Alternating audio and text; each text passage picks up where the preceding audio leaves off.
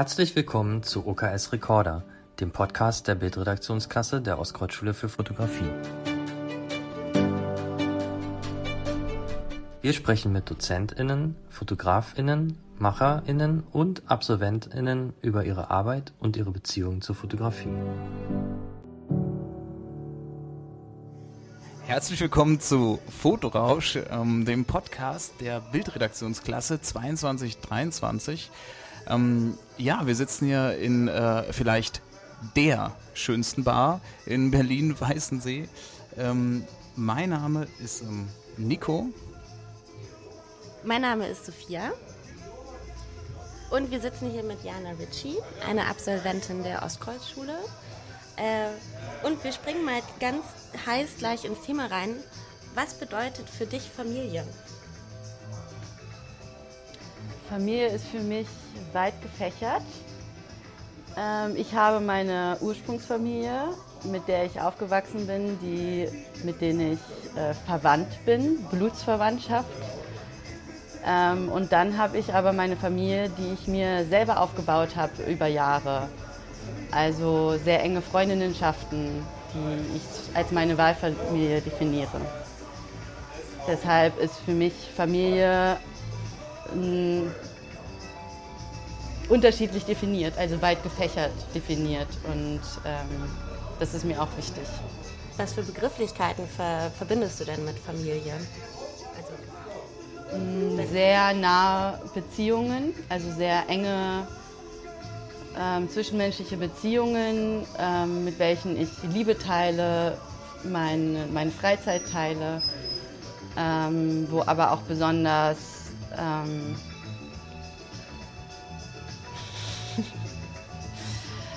einfach die Nähe und das Miteinander. Und es ist nicht nur eine körperliche Nähe, sondern auch eine emotionale Nähe.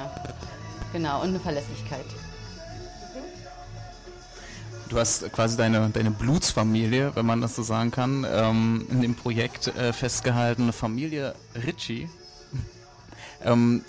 Wie bist du darauf gekommen, dass du es genau so machen wolltest, wie du es gemacht hast? Also du bist ja auch selber auf allen Fotos drauf zu sehen. Ich habe schon sehr früh angefangen, meine Familie zu fotografieren. Also ich würde mal sagen, mit dem Anfang zu fotografieren habe ich meine Familie fotografiert. Aber ich habe es nie als ein Projekt in dem Sinne gesehen, sondern ich habe es einfach getan. So, ich habe es einfach gemacht. Und auch schon im ersten Jahr an der Ostkreuzschule in meinem Studium habe ich auch schon Familienbilder gemacht. Da habe ich aber auch noch ganz andere fotografische Mittel verwendet. Da habe ich mit Kleinbild fotografiert, schwarz-weiß. Dann bin ich irgendwann zum Mittelformat gekommen und dann irgendwann zum Großformat. Und auf diesem Weg habe ich meine Familie nach wie vor immer mit den unterschiedlichen Kameras weiter fotografiert und dann aber auch erst in meinem Studium an der Ostkreuzschule, an der HGB, das als ein Projekt akzeptiert und gemerkt, ich mache das schon die ganze Zeit und ich will das gerne intensiv weitermachen, weil wir sind ein Haushalt, der auch vor allem geprägt ist durch meine alleinerziehende Mutter und quasi uns drei Töchtern. Und das fand ich auch politisch einfach relevant, weil alleinerziehende Mütter laut dem Statistischen Bundesamt auch vermehrt an der Armutsgrenze leben müssen. Und deshalb war es mir wichtig, darauf auch einen großen Fokus zu machen. Aber gleichzeitig auch wir als vier Familienmitglieder, die einfach sehr enge Beziehungen zueinander führen. Also meine Schwestern, die auch gleichzeitig meine besten Freundinnen sind. Und natürlich aber trotzdem auch Schwierigkeiten innerhalb der Familie existieren, wie sie in jeder anderen Familie auch existieren. Und für mich war es einfach wichtig, das traditionelle Bild von Familie, also mit Vater und Mutter in den Elternrollen, auch aufzubrechen mit meiner Arbeit. Und dann habe ich angefangen, quasi das wirklich mit regelmäßig zu fotografieren. Heißt, ich habe monatlich quasi Treffen organisiert, über 2 Jahre, wo ich das sehr intensiv gemacht habe. Und damit dann quasi mein Diplom, also das war dann meine Diplomarbeit.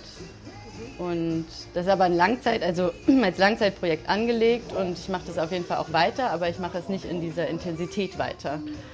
Also für mich ist es okay, wenn jetzt irgendwie 2 Bilder oder 3 Bilder im Jahr entstehen. Es geht dann irgendwann eher um die Zeitlichkeit, ne, und die Veränderung von uns auch. Und inwiefern hat das Projekt denn jetzt auch deine Beziehung vielleicht zu deiner Familie beeinflusst oder geändert? Also du sagtest ja, du hast jetzt auch mehr Zeit damit natürlich mit ihnen verbracht, hast sie fotografiert, dir die Bilder von ihnen auch angeschaut. Und kannst du dazu was sagen, ob das zum Beispiel intensiviert hat oder... Naja, einerseits hat das den Umgang erleichtert, im Sinne von, dass wir auch ein anderes Miteinander gefunden haben oder auch also dieser Prozess, dass es für meine Familie auch ein bisschen normal wurde, dass ich sie fotografiere, das hat ja auch ziemlich lange gedauert und dass da so eine Entspanntheit drauf kommt, dass ich auch Fotos machen kann, auf welchen wirklich eine Dynamik entsteht. Also ob es jetzt es gibt ein Bild, wo wir wirklich alle zerstritten sind und ich dieses Bild trotzdem machen konnte und es war auch eine extreme Selbstüberwindung, aber man sieht es auf dem Bild, also weil das so geladen ist von Emotionen und bis ich dahin gekommen bin, hat es aber auch sehr lange gedauert, weil am Anfang war es auch noch sehr viel gestellter und es musste erstmal so so eine Normalität da reinkommen. Ist was anderes, wenn ich alle einzeln fotografiere, dann ist es ein ganz anderes Miteinander, aber zu viert sind wir ja schon viele. Und genau, also nochmal zu der Frage, warum ich selber mit auf den Bildern bin. Also weil ich Familienmitglied bin, so, das ist die einfache Antwort.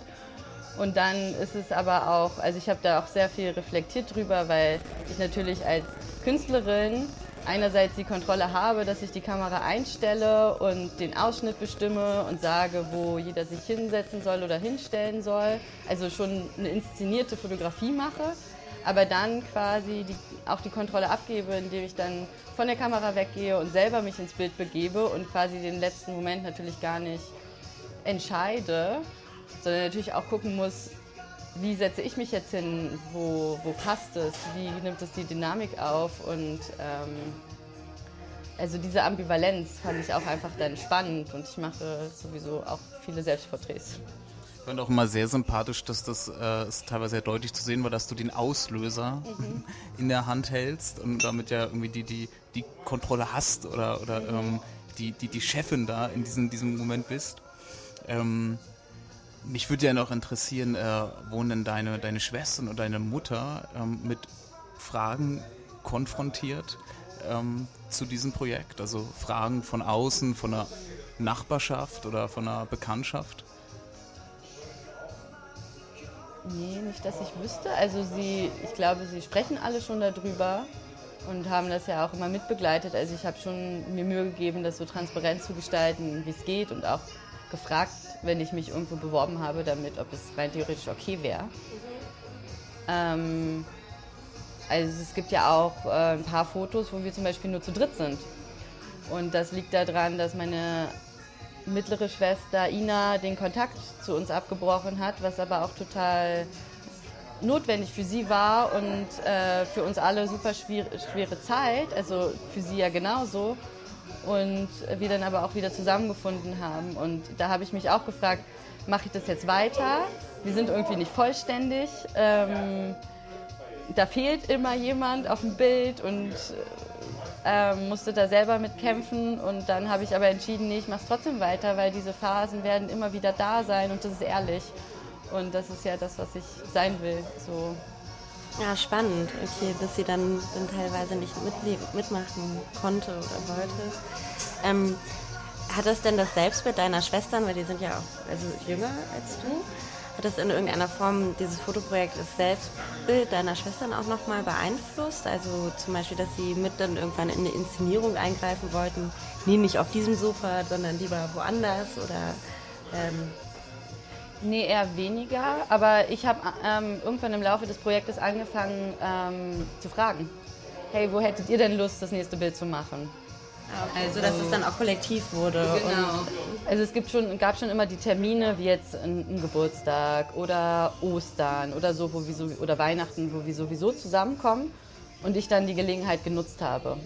Und dann gab es aber auch in dieser intensiven Zeit Termine, die ich halt extra arrangiert habe. Und da habe ich dann irgendwann angefangen zu fragen, hey, wollen wir lieber zu Ina nach Hause, wollen wir lieber zu mir nach Hause oder zu unserer Mutter und, oder draußen. So, also das, ich habe gelernt, dass es auch besser ist, wenn ich meiner Familie auch mehr zeige, dass sie Teil des Projektes sind und dass es eigentlich auch damit eine Gemeinschaftsarbeit ist, auch wenn ich die Künstlerin bin, die das umsetzt. So.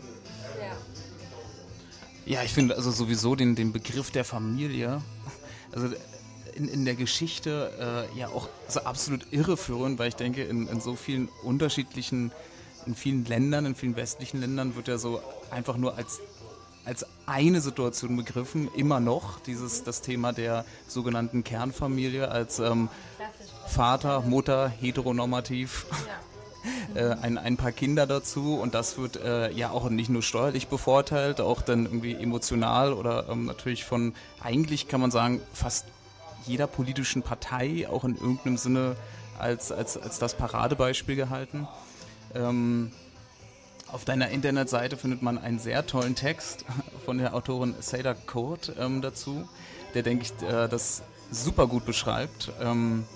Die politische Krise im Zuge der Pandemie hat bewiesen, mit welcher Gewalt und Ignoranz viele beschworene Normen in unserer Gesellschaft Menschen ausschließen.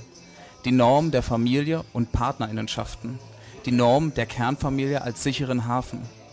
Etwa gleichzeitig wurde von queeren Menschen Kritik an den Regelungen in vielen Bundesländern zur Kontaktbeschränkung an Weihnachten laut. Wenn Menschen nur mit ausgewählten Personen aus ihrem nächsten Familienkreis feiern dürfen, was gilt dann als Maßstab für diese Form der Verbindung? Blutsverwandtschaft? Die Kernfamilie wird von der deutschen Gesellschaft als subjektives Wohlbefinden betrachtet und ist eine Institution. Dieses Bild sowie das politische Interesse an der perfekten Familie ist so tief und fest in der deutschen Gesellschaft manifestiert, dass es alle neuen Familienformen sehr schwer haben, Akzeptanz und Anerkennung zu finden. Vertrauen, Loyalität und Ehrlichkeit sind für mich die wichtigsten Elemente einer zwischenmenschlichen Beziehung. Diese Elemente sind nicht zwangsläufig gegeben, sondern müssen sorgfältig aufgebaut und gepflegt werden. Ich suche sie mir in meinem sehr nahen Freundinnenschaften. Diese Personen, mit welchen ich tiefgründige zwischenmenschliche Beziehungen führe und Liebe teile, definiere ich als meine Wahlverwandtschaft. Ich finde es wunderbar geschrieben und es trifft so sehr auf den Kern. Und ich kann mich selber damit super identifizieren. Ja. Ich muss nur kurz dazu sagen, der erste Abschnitt ist von Seda Kurt und der zweite Abschnitt ist von mir. Also ich zitiere sie quasi. Wo du in der Ich-Form sprichst, genau. Für mich bedeutet Familie. Ja. Das war mir jetzt nur wichtig, noch dazu zu sagen. Ah, okay, ja. Also für das kam es ja vor, aber gut, dass du noch drauf Ich muss ehrlich sagen, ich hätte es mir fast gedacht, nachdem ich dein Projekt Wahlverwandtschaften dann eben gesehen habe, zu dem es ja auch steht. Ja, kannst du was über deine Wahlverwandtschaft erzählen? Wer ist, also jetzt nicht namentlich, aber wer ist deine Wahlverwandtschaft? Was macht deine Wahlverwandtschaft aus? Also das Ganze fing an, wie ich mich viel mit Familie auseinandergesetzt habe und das auch für mich selber kritisiert und definiert habe. Und das war parallel quasi mit meinem Projekt Familie Ritchie, ging das einher oder habe ich das Projekt gestartet, weil ich gemerkt habe, ich habe zwar meine Kernfamilie, aber ich habe auch diese Personen, die mir so nahestehen, die ich mir selber gewählt habe und die für mich so viel ausmachen und die immer an meiner Seite sind. Und das sind hauptsächlich Flinterpersonen, mit denen ich Liebe und Alltag teile und einfach sehr tiefe emotionale Beziehungen führe. Und also ich glaube, am meisten sagt es einfach aus, das Leben teilen. So. Schön. Und gibt es Überschneidungen zwischen deiner Kernfamilie und deiner Wahlverwandtschaft? Kennen die sich? Die kennen sich alle. Ich schmeiße halt immer alle zusammen, ob es mein Geburtstag ist oder mein Dinner. Die kennen sich alle, ja. Schön. Wie sieht so ein Geburtstag aus von Jana Ritchie? Lustige Frage. Also es gab ja jetzt sehr viel Corona, aber ich bin tatsächlich vor ein paar Wochen 30 geworden und habe endlich mal wieder groß in der Bar gefeiert, und da war meine Familie, also meine Kernfamilie und meine komplette Wahlverwandtschaft, außer ein paar Leute, die wegen Corona nicht kommen konnten leider, aber waren alle zusammen. Und genauso war es auch bei der Eröffnung in den Deichtorhallen. Habe ich auch zusammengewürfelt. Genau, in den Deichtorhallen kann man ja aktuell deine Arbeit Familie Ritchie auch sehen, für die du den Gute-Aussichten-Preis gewonnen hast, die deine Abschlussarbeit sozusagen an der HGB ist. Also du bist von Ostkreuz an die HGB gegangen. Und was kommt jetzt? Also jetzt hast du das Projekt erstmal, also das führst du weiter, das ist klar, aber wirst du weiter fotografisch arbeiten? Was sind so deine Ziele gerade?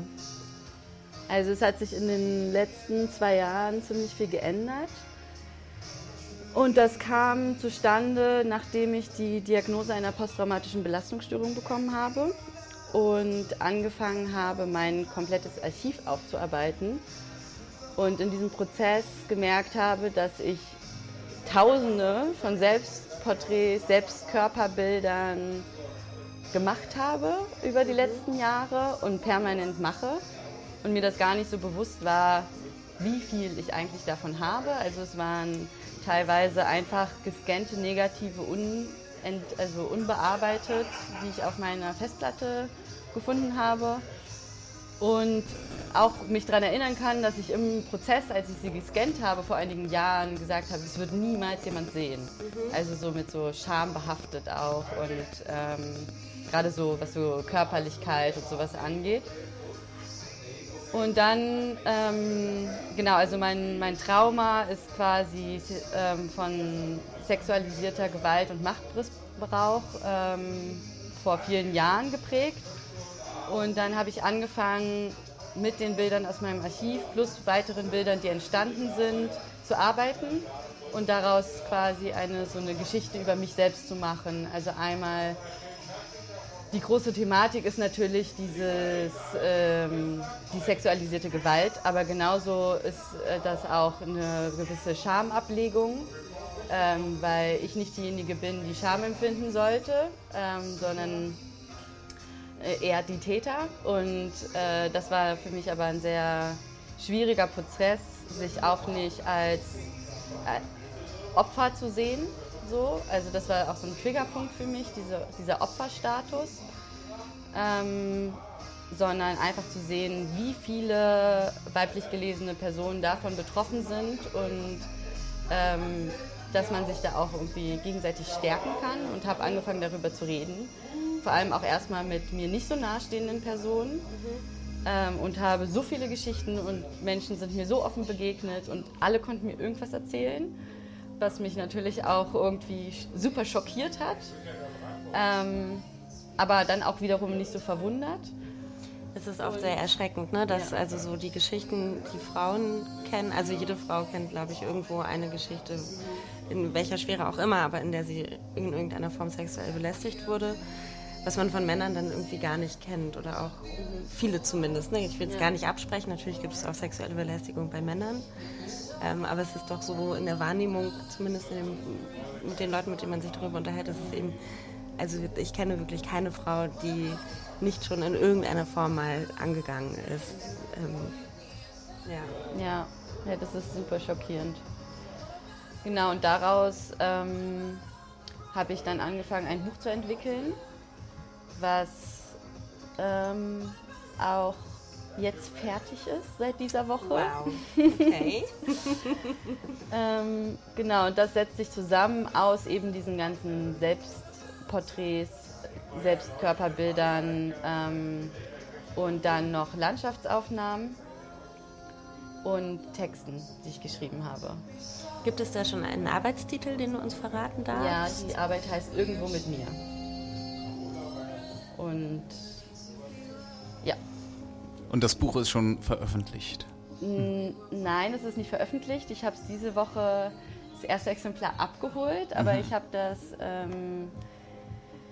selber produziert an der HGB, die ja eine ganz tolle Buchbindewerkstatt hat. Ja.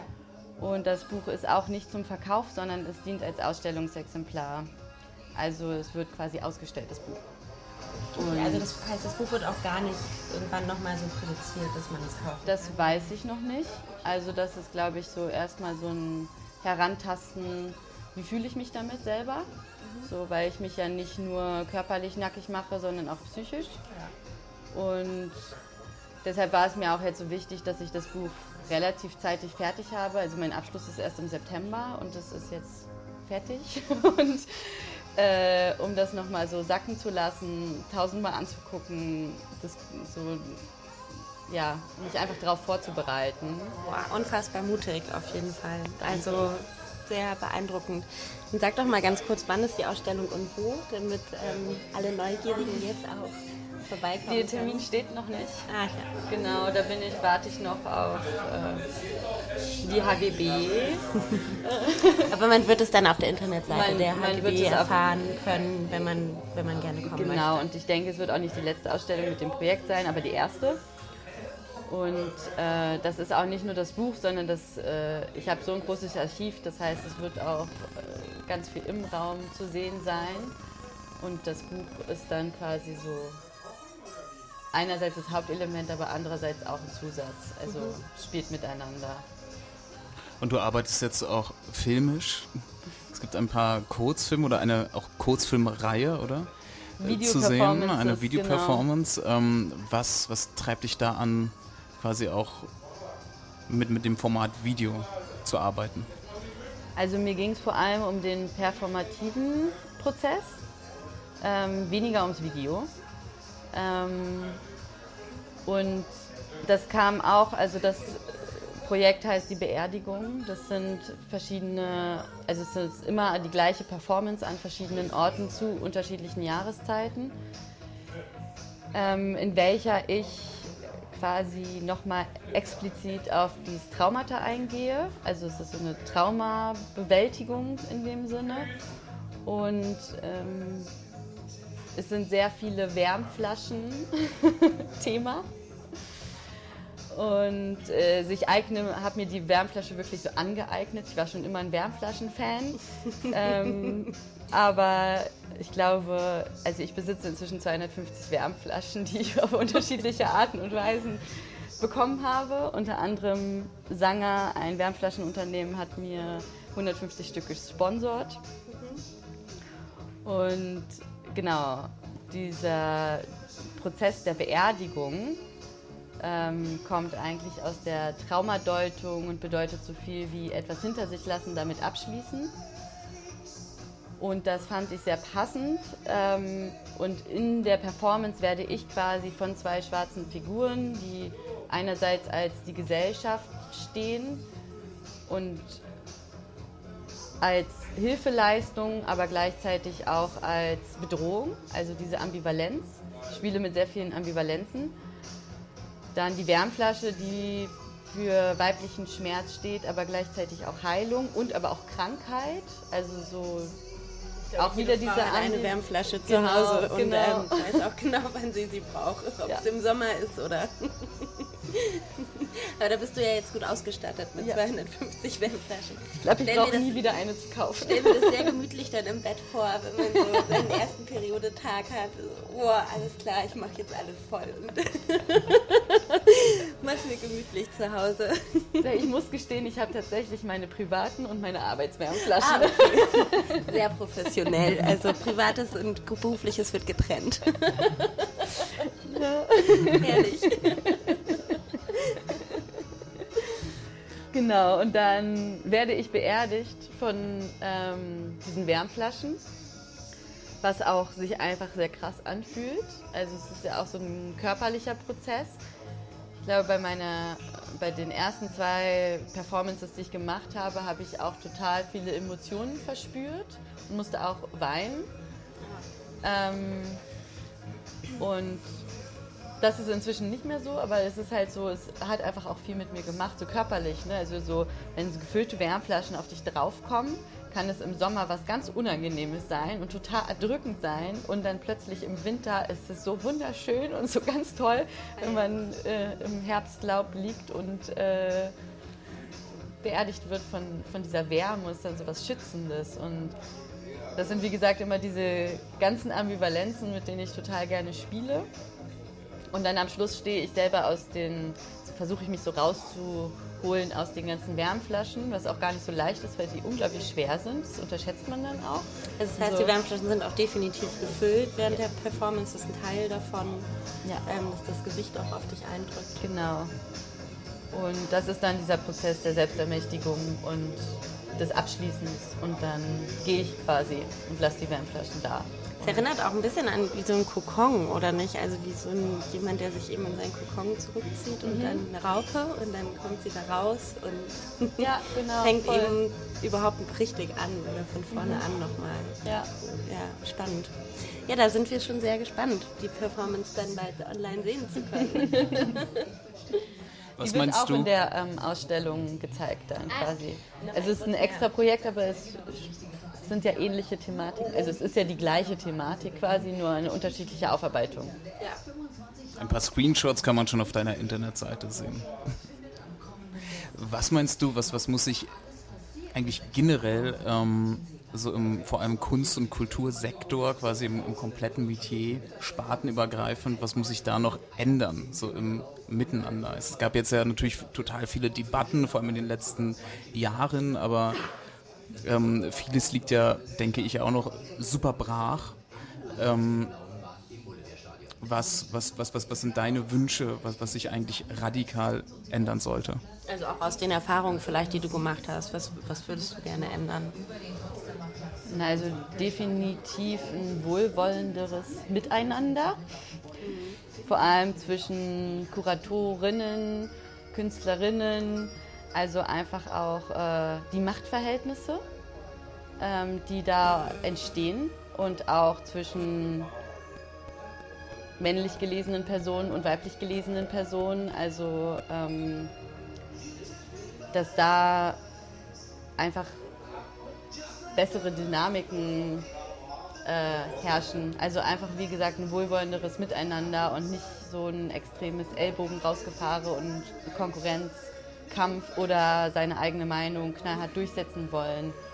Und ich habe ja auch sehr viel kuratorisch gearbeitet selber und kann es schon verstehen, dass wenn man sich vorstellt, so und so möchte ich jetzt die Ausstellung gerne haben als Kuratorin, aber die Künstlerin möchte gerne die Bilder ganz anders zeigen, dann muss man von beiden Seiten einen Schritt aufeinander zugehen. Und das kann ich aus der künstlerischen Position sagen, also auch aus der anderen Seite als Kuratorin. Und dass da nicht immer so, ja, aber ich will das so und ich will das so. Das ist ja vielleicht generell auch ein politischer Wunsch, dass man nicht nur in der Kunstszene, aber generell auch weniger Ellenbogen eben und immer nur sein eigenes durchsetzt, sondern dass man vielleicht auch in der Gesellschaft mehr aufeinander hört und sich vielleicht auch versucht, in andere Positionen zu versetzen und eben nicht immer nur versucht, mit Scheuklappen aus meiner Position zu denken, sondern eben, warum will die andere das gerade so, und inwiefern kann ich mich da vielleicht auch in die Richtung, also da einen Schritt drauf zumachen, sodass man sich trifft und beide Positionen damit glücklich sind. Ja, und auch mehr so als Kollektiv arbeiten einfach, also man kann so coole Sachen machen, wenn man sich zusammentut und Sachen entstehen lässt, aber viele sind leider gerne Einzelgängerinnen. Ja, vielleicht, weil man auch noch so von der Gesellschaft gerade in diesem Bereich geprägt wurde, also so gerade jetzt bei Fotografie, finde ich, es herrscht immer noch so ein Bild des einsamen Wolfes, der seine Bilder erhascht und die dann eben publiziert, aber eben nicht, dass es eben auch eine kollektive Zusammenarbeit sein kann. die ja manchmal eventuell sogar auch dem Projekt dienlich ist. Dass man auch mit den Leuten, die man porträtiert, zusammenarbeitet. Also was du ja vorhin auch von deiner Familie erzählt hast, dass du dann auch irgendwann gar nicht mehr das nur noch als dein Projekt betrachtet hast, sondern dass es eine gemeinsame Inszenierung auch von euch war, so dass deine Schwestern und deine Mutter eben auch sagen konnten, ah nee, diesmal machen wir es lieber hier oder und dass dann dadurch natürlich eine ganz neue Dynamik entsteht, ne? Was spannend ist. Ja, ich fand auch schade, wie in meinem dezenten Fotostudium, das ich ja abbrach, wie sehr vereinzelt doch denn man gearbeitet hat und ich hatte immer Lust, ich habe davor gedacht, oh komm, lass uns was zusammen machen, was zusammen entwickeln, ist doch auch scheißegal, wer fotografiert. Die Autorenschaft ist auch, also mir persönlich wäre die Autorenschaft oft gar nicht mehr so wichtig, weil man eben was zusammen entwickelt und dass man da vielleicht auch von seinem Ego einfach mal wegtritt. Ne? Ja, und das ist natürlich so in der Gemeinschaft einfach was, also da kann man kann ja auch zusammen heiter scheitern. Aber macht noch mehr Spaß sogar. Aber es macht auch Spaß, Projekt zu zweit zu machen. Ich habe ja Baifu Mei, so ein Projekt, das ich in China fotografiert habe mit meiner sehr guten Freundin Amelie van Ackermann. Und, die auch an der Ostkreuz studiert hat, ne? Genau, die war ein Jahrgang über mir. Ah ja. Und das war total toll. Also wir hatten super Zeit. Wir waren immer so 1 bis 2 Monate in Peking oder Shanghai und haben an diesem Projekt gearbeitet und es geht, man braucht nur die richtigen Personen, mit denen man sich das zutraut oder wo das halt funktioniert und da ging es auch null um die Autorinnenschaft. Schön, das hört sich toll an. Ja. Gibt es vielleicht noch weitere Formate, die du dir vorstellen kannst für die Zukunft, wie du noch deine Gedanken in künstlerischer Form ausdrücken würdest? Ich habe angefangen zu malen. Da bin ich aber noch ganz schüchtern. Deswegen ich denke, das ist noch so ein... Aber das war für mich total schön, weil ich da nicht so den Anspruch an das perfekte Bild hatte oder... sondern ich habe es einfach gemacht und das ist bei der Fotografie schon eher so, dass ich da einen sehr großen Selbstanspruch habe und das dann auch eher so in so eine, das ist jetzt halt Arbeitsrichtung geht, was dann beim Malen nicht so war. Und da will ich, glaube ich, auch diese Leichtigkeit noch so ein bisschen beibehalten, auch wenn ich schon 1-2 Mal vielleicht was gezeigt habe, aber... Genau. Aber dürfen wir erfahren, mit was du malst? Also, mit Acryl. Ja, ich glaube, wir können gespannt sein, was so in der nächsten Zeit von Jana Ritchie kommt. Ob Video, Foto, gemalt, Poesie. Irgendwas gibt es noch von Installationen. Vielleicht kommen auch nochmal Installationen. Installation kommt. Ja.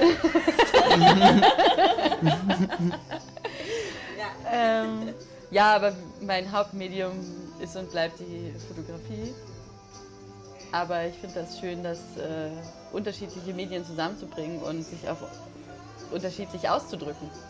Weil ich kann nicht alles zeigen mit der Kamera und will es auch gar nicht. Ja.